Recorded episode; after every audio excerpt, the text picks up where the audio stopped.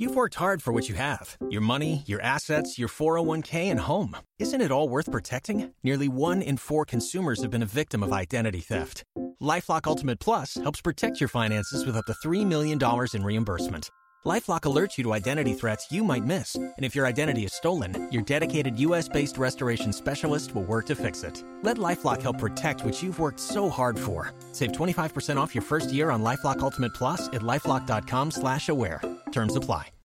Warning the following podcast is not suitable for all audiences. We go into great detail with every case that we cover and do our best to bring viewers even deeper into the stories by utilizing disturbing audio and sound effects. Trigger warnings from the stories we cover may include violence, rape, murder, and offenses against children. This podcast is not for everyone. You have been warned. Think about your family for a second your parents, siblings, cousins, aunts and uncles, and grandparents. Think about the times when you see them. Most people get together with their family during holidays or special occasions, and these times are supposed to be some of the happiest, surrounded by people you love the most. But if we've learned anything throughout this podcast, it's that you can't always trust the people within your circle. In fact, most murders are committed by the people closest to you. Today's story is about a mass shooting. When you think of a mass shooting, you usually think of a stranger walking into a group of other strangers and killing at random. But that's not always the case.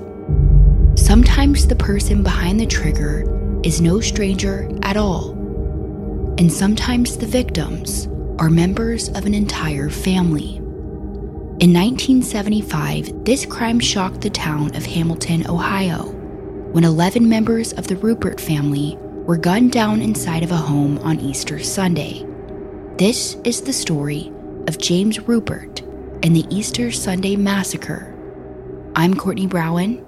And I'm Colin Browen. And you're listening to Murder in America.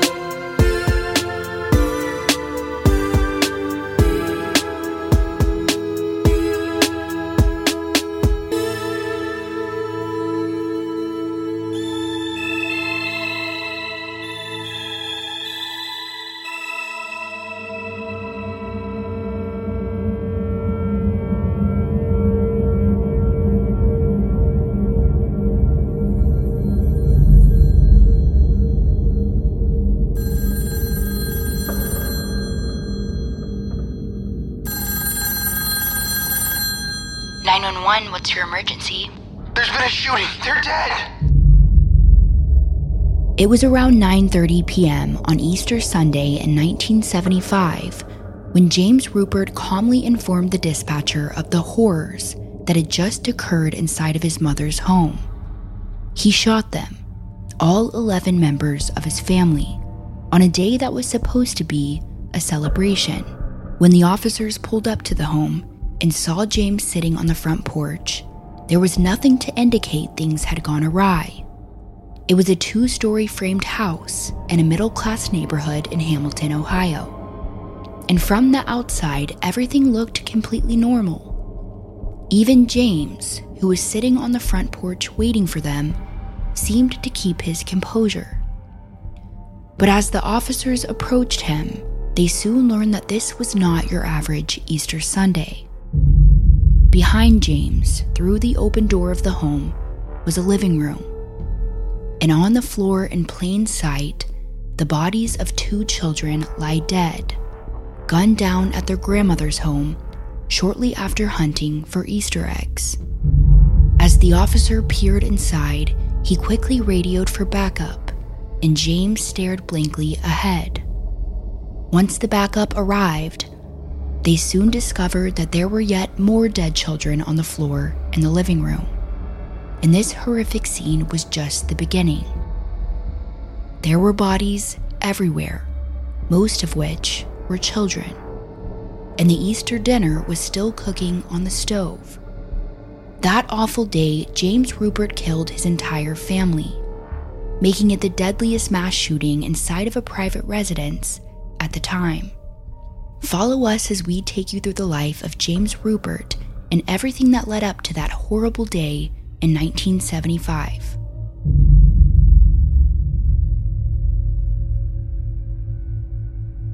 Our story begins on March 29, 1934, when Charity and Leonard Ruppert Sr. welcomed a baby boy into the world named James Urban Ruppert. But it wasn't necessarily a warm welcome. You see, Charity and Leonard already had a son who was two years older, named Leonard Jr., and more than anything, they wanted to have a baby girl, not another boy. And they made that very obvious, even to James himself, that he was not wanted, often telling him that he was a mistake. Charity harbored resentment for James throughout his life for not being the daughter she always wanted. And this would go on to be the beginning of James's problems throughout his life. James was also born in the middle of the Great Depression, when life was hard for everyone he and his parents and older brother Leonard resided in a modest barn style house with no running water or plumbing, and the family made a living by raising chickens in the back of their house. And we aren't talking about a backyard. The chicken coop was literally inside of the home since they lived in a barn. And this would go on to be a problem for James. With all the dust and feathers circulating throughout the home, James developed bad respiratory problems. His severe asthma made it to where he couldn't help out with the family business, and he was often sick. This, coupled with the fact that he was a lot smaller than other kids his age, made it to where James was an outcast amongst his peers. He couldn't run around and play, he couldn't participate in sports or gym. James also developed spinal meningitis as a kid, and after he was stricken with this illness, his body didn't develop properly. He was considered to be very short and frail. As a result, he struggled academically and had very few friends. A murderer's past can often provide insight into their life. It can provide clues as to why they chose to commit the crimes that they did. In James's case, it's clear that his motivations were driven by his unremarkable life and feelings of inferiority. James was an outcast among his peers, mostly because of his size. He was an outcast in his family because he wasn't the child his parents wanted. In addition to the animosity of his mother, James's father was not in line for Parent of the Year. Leonard Ruppert Sr. battled alcoholism, and he had a violent temper that he took out on everyone, especially his two sons. He would always tell James that he would never amount to anything, that he would never be able to make it in the world, or ever get a good job. Life for James Ruppert was far from easy, and it got worse with the death of his father in 1947 when James was just 12 years old. Leonard Sr. died from tuberculosis, leaving Charity to support her and the boys all by herself. And it wasn't easy for the single mother. She often vented her resentment towards James, beating him every chance she got and she constantly reminded him that he was a failure. Her oldest son, Leonard Jr., however, was clearly the favorite child. You see, unlike James, Leonard did very well in school. He was extremely intelligent and athletic, and Charity always doted on how great he was, right in front of James. As a result, the two siblings were in a constant rivalry over their mother's affection with James always getting the short end of the stick. To make matters worse, Charity even let Leonard discipline his younger brother.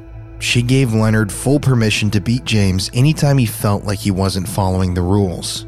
And given that they only had a two year age difference, Leonard often took full advantage of this. He was brutal and would sometimes lock James in closets, beat him with a rubber hose, and tie him up with ropes. Occasionally, he would beat James so severely that James would nearly go unconscious.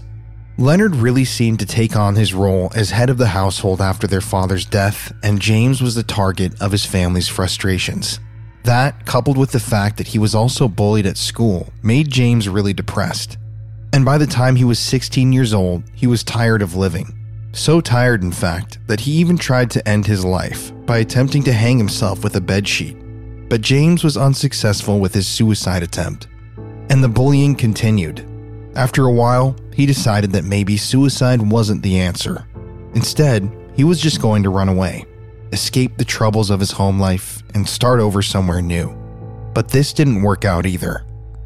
Shortly after running away, James found himself back home, unable to make it out there in the world by himself, which is a characteristic of his that seemed to follow him throughout his life, even into his adulthood. When James returned home after running away, he expected his family to be worried about him. He even thought that maybe the abuse would calm down a bit, but he was wrong. His mother was more upset with him than she was worried, and James's resentment towards his family would continue to intensify even more as he got older.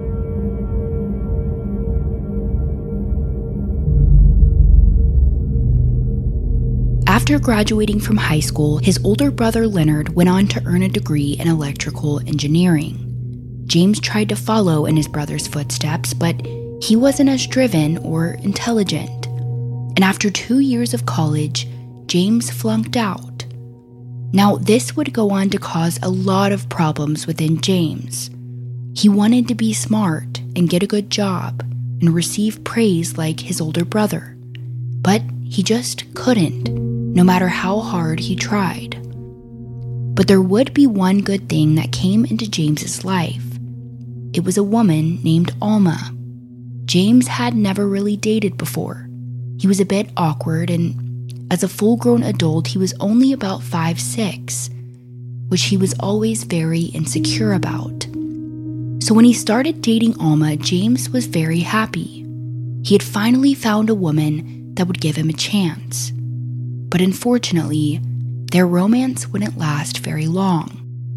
Alma ultimately broke up with him, and to James's surprise, she started dating his older brother, Leonard. Now, this was devastating for James because he had already been in competition with his brother for his entire life. Everybody always favored Leonard over James. And now he was dating his ex girlfriend. And to make matters worse, Leonard and Alma would go on to live a very happy life together. They would eventually get married, and over the next few years, the couple moved into a really nice home in a suburban neighborhood. And after that, they would go on to have eight healthy children. Leonard also got a really nice paying job as an engineer at General Electric. He was living the dream. He had the nice home, money, a perfect family, everything that James had always wanted. But at 30 years old, James was very far from that lifestyle. It was very difficult for James to hold down a job. He didn't have a great work ethic, and because of this, he didn't make enough money to support himself. So he eventually had to move in with his mother. Now, James was already feeling inferior for having to live with his mother at 30 years old. But to make matters worse, she was constantly reminding him of his shortcomings, just like she had done his entire life. Why can't you be more like your older brother? You should be a man and support yourself. What 30 year old still lives with his mom? She would tell him. And even though Charity was very harsh, James realized that she was right. He needed to work harder so that he could live the life he wanted. It was around this time when James tried to get his life in order. He even signed up for classes to be a draftsman, and he worked in aviation for a period of time. But still, he couldn't seem to hold down the jobs.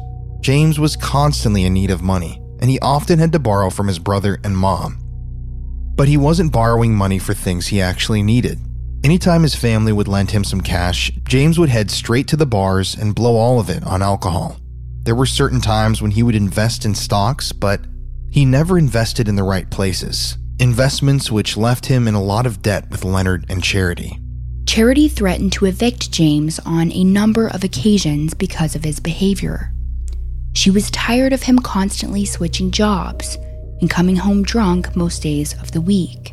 And it was around this time in 1965 when James started exhibiting some concerning behavior. In one instance, the Hamilton Police Department was called when James called a local library and started berating a staff member with vulgar remarks. We weren't able to figure out exactly what he said, but it's believed that the remarks were sexual in nature. Now, James got in trouble for this incident, and as a result, he started becoming overly paranoid. Mentally, he started spiraling, and he became more and more suspicious that his mom and brother were secretly sabotaging him. James was convinced that they were the ones who called 911 on him, even though they weren't. James believed that his family was conspiring to discredit him, and he thought they were, quote, telling the FBI that he was a communist and homosexual. James was convinced that the FBI was following him wherever he went, and he refused to use any phones because he thought that the FBI was tapping them. And I'm not even talking about the phones just at his house. James wouldn't use phones at all. Not at his favorite bars, at his friends' houses, anywhere. He thought that they were all bugged and that the FBI was after him his paranoia began to permeate every single part of his life. When he was driving in the car, he would think that the FBI was tailing him. He began to believe that everyone was against him, especially his family. James's life was full of unfortunate events, and to be frank, he just didn't have good luck. But James didn't think of this luck as the fate of the universe. He thought that it was intentional that people were interfering with his life and causing this bad luck. For instance, he often thought his brother was tampering with his Volkswagen. Now, James's car was actually just really old and had a lot of issues, but James was convinced that it wasn't the car. It was his brother, Leonard. If the car engine wouldn't start, he thought that Leonard had come over and secretly messed with the engine. If a tire was low on air, James suspected that Leonard had come over and let some out. But in reality, his car was irreparable. James's mental connections led him to conclude that the FBI's interference and his family's attempts to undermine him were the causes of all the horrible things that had been happening to him. James eventually sunk into depression, which worsened his drinking and drove him to the edge. And it was around this time that he decided to purchase a firearm. He chose to get a handgun and began spending his time practicing shooting, and eventually, he became a very skilled shooter. In his free time, James would frequently drive down to the Great Miami River on the weekends, place cans along the bank, and spend hours shooting at the targets. After being emasculated his entire life, holding a gun gave him a sense of masculinity. He felt strong when he fired a rifle. Soon, the shooting stopped merely for defense and started becoming a passion of his. And like most gun enthusiasts, he started acquiring more and after a while, he had a pretty big collection of guns. But despite all of that, James couldn't free himself by shooting guns because he was still plagued by persistent paranoia. He was under the impression that someone was constantly keeping an eye on him and that they were planning his downfall. His paranoia continued to get worse, and in 1975, it all came tumbling down in a way that no one had predicted. James couldn't shake the fact that he always lived in his brother's shadow. Leonard was always the favorite. He was successful and smart. He was married to the woman that he was supposed to be with. And because they were family, James had a front row seat watching his brother live the life he always wanted. And he hated him for it. On top of that, Leonard was horrible to him his entire life. He would beat him as a child. And now that they were adults, James was convinced that Leonard was sabotaging him still. His brother was no hero like everyone thought. In James's eyes, Leonard was sadistic and cruel. He was the enemy. Now, it was around this time when James was treated for psychiatric problems. But I don't think anyone knew the true rage that was building within him. They couldn't have known. But in hindsight, James was showing signs that he was about to break.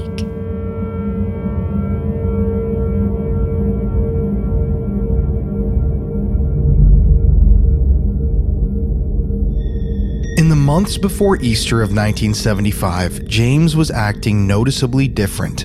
His paranoia was worse than ever, and he was drinking nearly every day of the week. He had even lost his job, and Charity had been threatening to kick him out of the house. James, during this time period, then convinced himself that he needed to buy a gun with a silencer. According to the shop owner from whom he frequently bought his firearms and ammunition, James entered the establishment in February of 1975, appearing anxious as usual, and inquired about where he could obtain an assault rifle. Equipped with a sniper scope and a silencer. He never said exactly why he needed it, but it seemed as if the matter was urgent.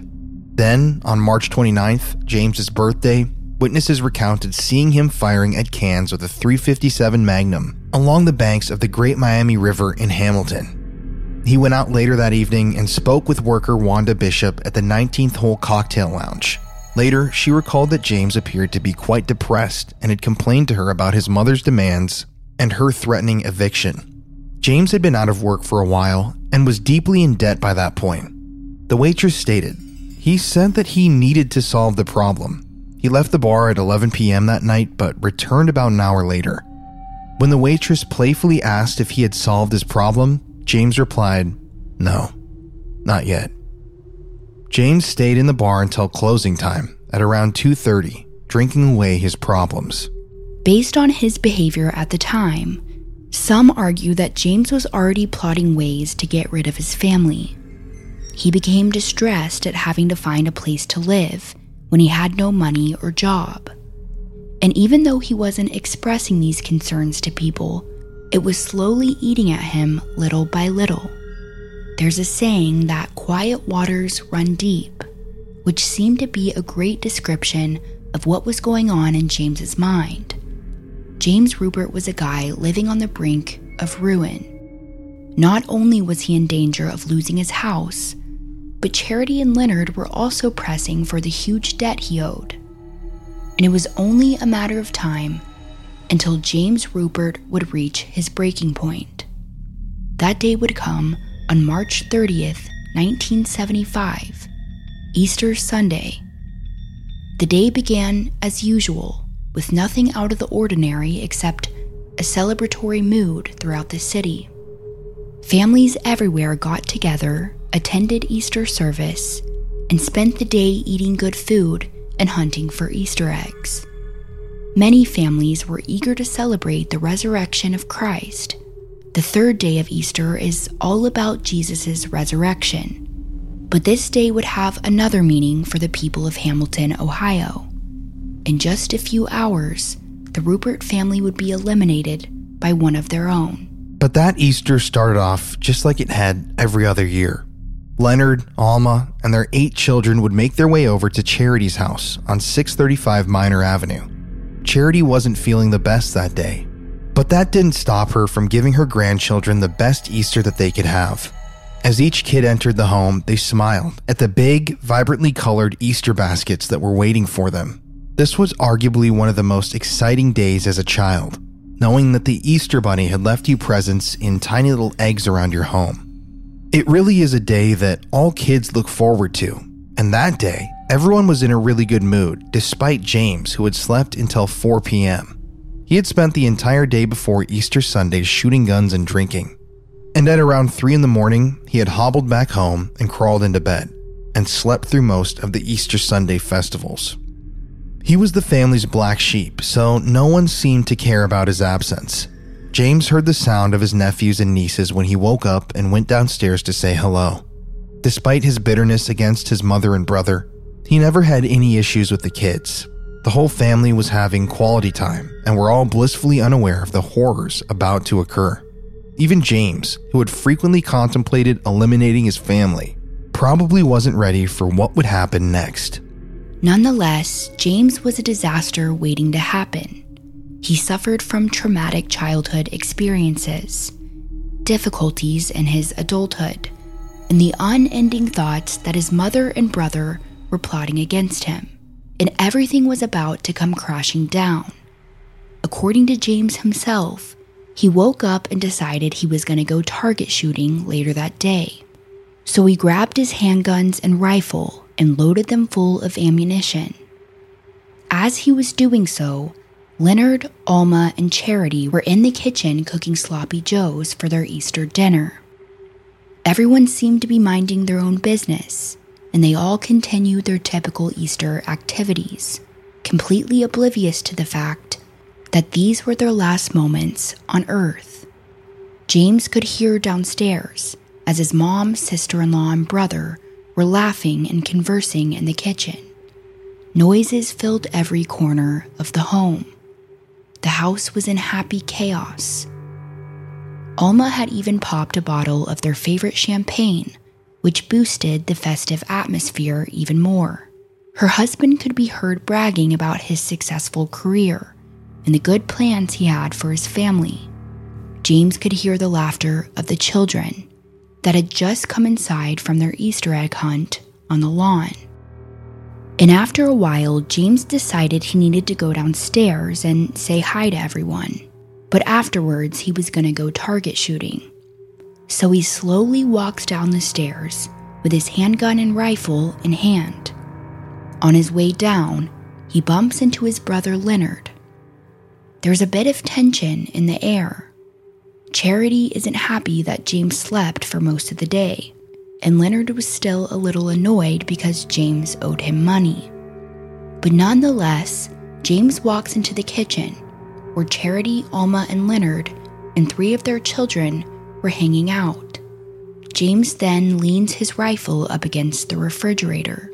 In the room up ahead are Leonard's five other children who are watching TV and eating their Easter candy everything seemed to be calm. That was until Leonard turns to his brother and asks him an innocent question. How's that Volkswagen, James? And as soon as he said that, everything went silent as though the world was paused. To James, this was no innocent question. James thought that Leonard was making fun of him, and it just confirmed everything he had already been suspecting. Leonard was the one who was messing with his car. Why else would he ask him that? And all James could think about were the echoes of torment he faced from his family throughout the years. A train of thoughts raced through his mind as he recalled the humiliating things that they had put him through. James started to sweat and his hands began to tremble. At this point, something had snapped and it was a moment of no return. While everyone else carried on with their conversation, James grabbed his gun, pointed it at his brother, and the two locked eyes before James pulled the trigger. As Leonard bled out on the kitchen floor from the hole in his head, the small home turned into a war zone as the reality of the situation set in. Once Leonard was down, Charity lunged at her son in an attempt to stop him, but she was quickly slain before she could do anything. James shot Charity point blank in the head. James then turned the gun towards Alma, his sister in law and ex lover. Strangely enough, Alma would be the only person shot in the chest that day. All the other victims were shot in the head, which makes us think that maybe he had shot her near the heart because she broke his years prior. James was a good shot, too, he had perfected his aiming techniques while training along the banks of the Great Miami River. No one could have ever guessed, however, that his shooting practice would be put to the test against his own family. After the three adults in the home were dead, James turns his gun towards the children. Leonard and Alma's two daughters and son were in the kitchen, and they had witnessed everything. James then aims his gun at 13 year old Carol Ruppert then 11 year old David, and 9 year old Teresa. The police would later discover them lying next to their parents, with Easter candy and blood covering the floor. It's hard to imagine what went through their minds in the moments leading to their death, watching as their uncle, who they loved, was pulling the trigger. As for the children in the living room, it's likely that they weren't sure what was going on in the room over. You see, James had used a silencer, so it's likely that they heard some type of commotion, but they weren't completely sure of the severity of the situation. But they too would soon find out that they were in danger when their Uncle James walks into the living room and begins shooting them one by one. He first aims the gun at Leonard III, his 17 year old nephew, then 16 year old Michael, and 14 year old Tommy. The children were scared, running around the room trying to dodge the bullets. But like we mentioned, their uncle is a good shot. No matter how hard they try, they can't escape. At one point, James even stops to reload his gun. 12 year old Ann Ruppert decides that this is her chance to make a run for it out of the back door. And she almost makes it outside, but not before her Uncle James guns her down. Lastly, he shoots at his youngest nephew, four year old John, who was found near the couch holding a piece of Easter candy. A grim reminder of how innocent that day was supposed to be. According to ballistic specialists, James shot each victim at least once to render them incapacitated before meticulously approaching each and finishing them off with his killer shot in the head. In under less than five minutes, 11 members of James's family lay dead in a pool of blood. And at the time, it was the worst mass shooting inside of a home in American history. The house that had earlier been filled with noises of festivity and celebration suddenly was plunged into silence. And because he had used a silencer, no one in the neighborhood even knew that a massacre had occurred next door. For the next three hours, James sat amongst his dead family members while their blood slowly soaked into the flooring of the home, and his paranoia continued. After a while, James took a stroll through the crime scene and shot each victim again just to make sure they were really dead. He contemplated suicide for a while, but ultimately decided to call the police on himself.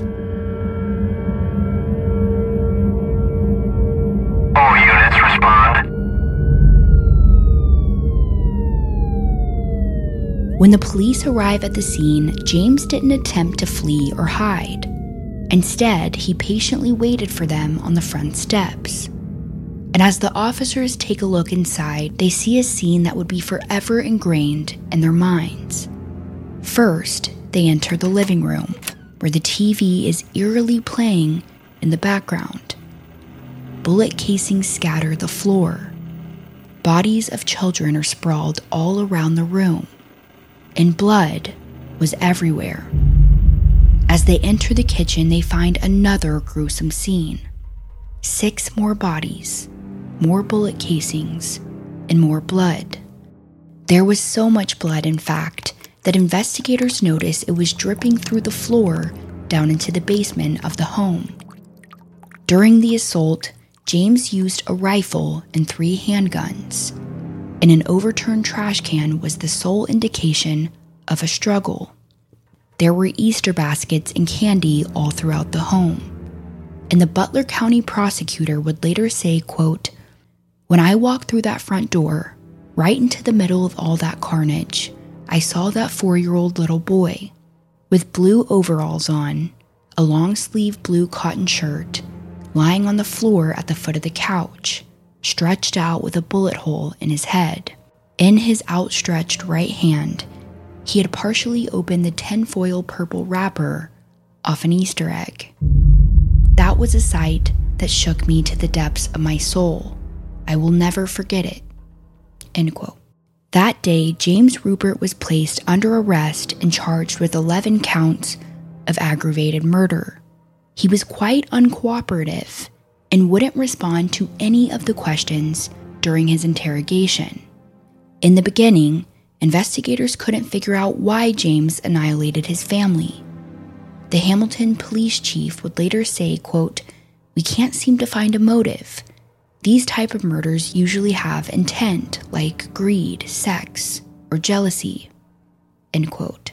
But because James wouldn't talk, they weren't sure why he killed his family.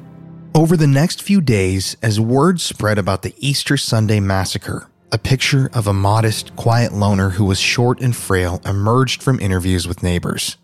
He was easy to ignore and had problems keeping jobs. Some of Leonard's close friends weren't even aware of James's existence. Leonard's milkman was familiar with both brothers. He claimed that James was the quiet one. With time, investigators discovered that the Rupperts were a dysfunctional family but no one would have ever known.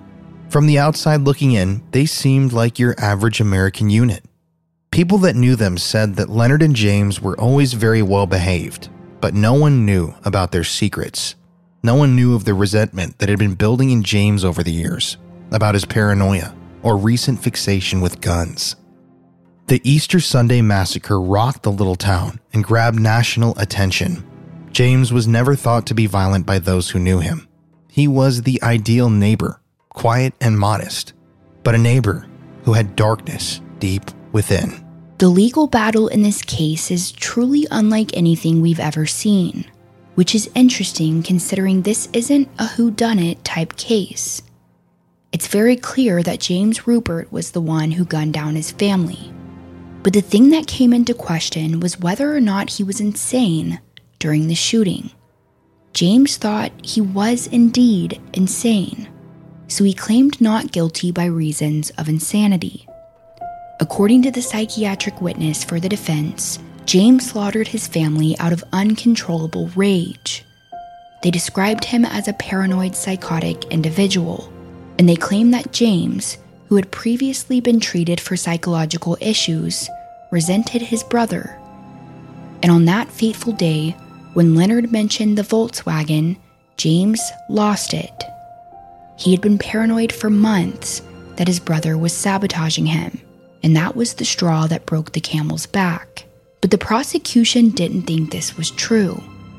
After doing a little digging into the Ruppert family, they came to the conclusion that James killed his family so that he could inherit the nearly $300,000 he would receive from his family's estate. Now, the trial was only a few months after the murders, but James's fate wasn't being determined by a jury. Instead, he opted for a three panel judge trial, which means that three different judges would determine if he was guilty or innocent, which in his case was probably a good idea because the town of Hamilton absolutely hated this man for what he did. But the judges didn't rule in James's favor, and they ended up finding him guilty on a 2 to 1 vote, meaning only one of the three judges thought that he was insane during the murders, but the other two didn't. So, with that, James was found guilty of 11 charges of aggravated murder. After the trial, the 11 members of the Ruppert family were buried in the Arlington Memorial Gardens in Cincinnati, Ohio and the house on Minor Avenue was a grim reminder of the horrors that occurred that Easter Sunday in 1975. About a year after the murders, an open house was held at the location, and all of the family's stuff was auctioned off to the public. Soon after, the house was cleaned and renovated, and a new family eventually moved in, completely unaware of the atrocities that had occurred inside of the home. And after a few months of living there, this new family claimed to have heard noises and experienced unexplainable paranormal activity. Late at night, when someone would be up, a door down the hallway would slam by itself. While sitting on the couch, the lights would slowly flicker on and off, as if somebody was standing by the switch, flipping it up and down. And frequently, the new family that lived in the home would report hearing thundering footsteps running up and down the stairs Maybe they'd be sitting in the kitchen and they'd hear somebody come running down the stairway. But when they'd go over to check, it was only darkness that they found, and no one was ever inside of the house. When they did some research of their own, the family found out just what had happened in that house. And after learning the story of the sordid murders that had occurred right there in their house, the family quickly moved out. But this story isn't over just yet. A few years after the murders, the Ohio Supreme Court ruled that James Ruppert could have a new trial. You see, at the time of James's first trial, he wasn't aware that the three judges' decisions didn't need to be unanimous for him to be found guilty. So he basically waived his right to a jury without receiving the right information. And since he wasn't informed of this, he was granted a new trial, which would start in September of 1982. And this time, James chose to have a jury decide his fate. The second trial lasted about six weeks, and the outcome was a bit different than the first. This time, the jury determined that James wasn't insane during the murder of his mom and brother, but that he was insane during the murder of his sister in law and eight nieces and nephews, which was almost unheard of. This was really strange to me because I feel like you were either sane for all of them or you weren't. But ultimately, they decided that James deliberately killed his mom and brother, and after that, he went insane and decided to kill everyone else. And this ruling would reverse his 11 life sentences, and instead, he was only sentenced to two life sentences. Which, either way, he was going to spend the rest of his life in prison, but a lot of people were upset by this verdict. Alma Ruppert's mother, Edna Allgaier, gave a harsh assessment of the murderer on the day of the 1982 verdict. There are times when I consider hanging him up on the cross like Christ and chopping off a small piece at a time. I'd want him to bleed gradually, Edna also told the newspapers that James was responsible for 13 deaths, not 11. Her husband, Alma's father, committed suicide by shooting himself in the head on Easter Sunday, three years after the killings. And during the 1982 trial, one of the jurors passed away after collapsing due to a heart attack. Since his arrest on the day of the killings, James Ruppert had been incarcerated for close to 50 years. He was most recently housed at the Allen Oakwood Correctional Institution, where he was serving his two life sentences. He tried to get parole a number of times, but he was repeatedly turned down. The date of his next parole hearing was set for February of 2025. But James Ruppert died in prison just recently on June 4th of 2022, this very year. He was 88 years old. In 2014, Cinnamon Baker, a mother of two, the occupant of the two story frame house in the middle class neighborhood of Hamilton, Ohio, expressed that she isn't afraid of living inside of the home. She's fully aware of what happened, but to her, it's just a house. A house which still has decades old bloodstains in the basement. Many families have come and gone from the home throughout the years, but Cinnamon Baker is the only one who wasn't bothered by the house's past. Maybe the shockwaves caused by that horrible incident in 1975, which in the past appeared to leave an enduring impression on the home, have now subsided. And maybe the Ruppert family's spirits can now rest in peace after 40 years. But even though all that time passed, the Easter Sunday massacre is still one of the deadliest homicides inside a private residence in U.S. history. And it seems that the town of Hamilton, Ohio will forever remember that horrible day where 11 members of a single family were wiped off the face of the earth by one of their own. You've worked hard for what you have your money, your assets, your 401k, and home. Isn't it all worth protecting? Nearly one in four consumers have been a victim of identity theft. Lifelock Ultimate Plus helps protect your finances with up to $3 million in reimbursement. Lifelock alerts you to identity threats you might miss. And if your identity is stolen, your dedicated US based restoration specialist will work to fix it. Let Lifelock help protect what you've worked so hard for. Save 25% off your first year on Lifelock Ultimate Plus at lifelock.com slash aware. Terms apply. Hey, everybody, it's Colin here. And Courtney.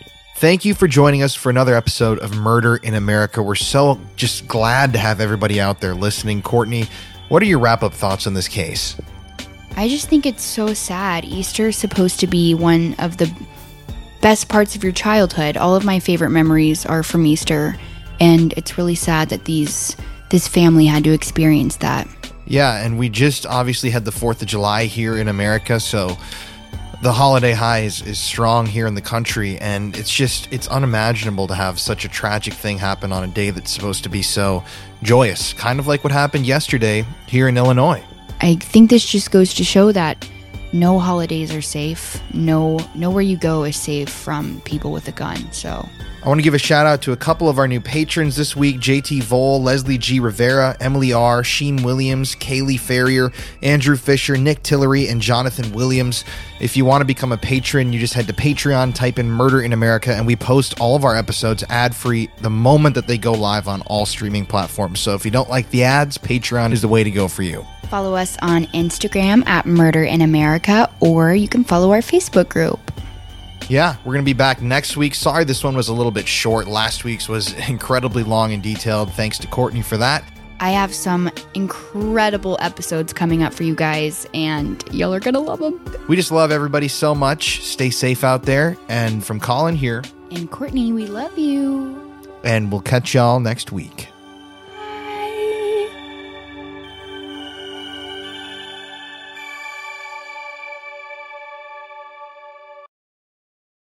Waiting on a tax return? Hopefully, it ends up in your hands. Fraudulent tax returns due to identity theft increased by 30% in 2023. If you're in a bind this tax season, LifeLock can help.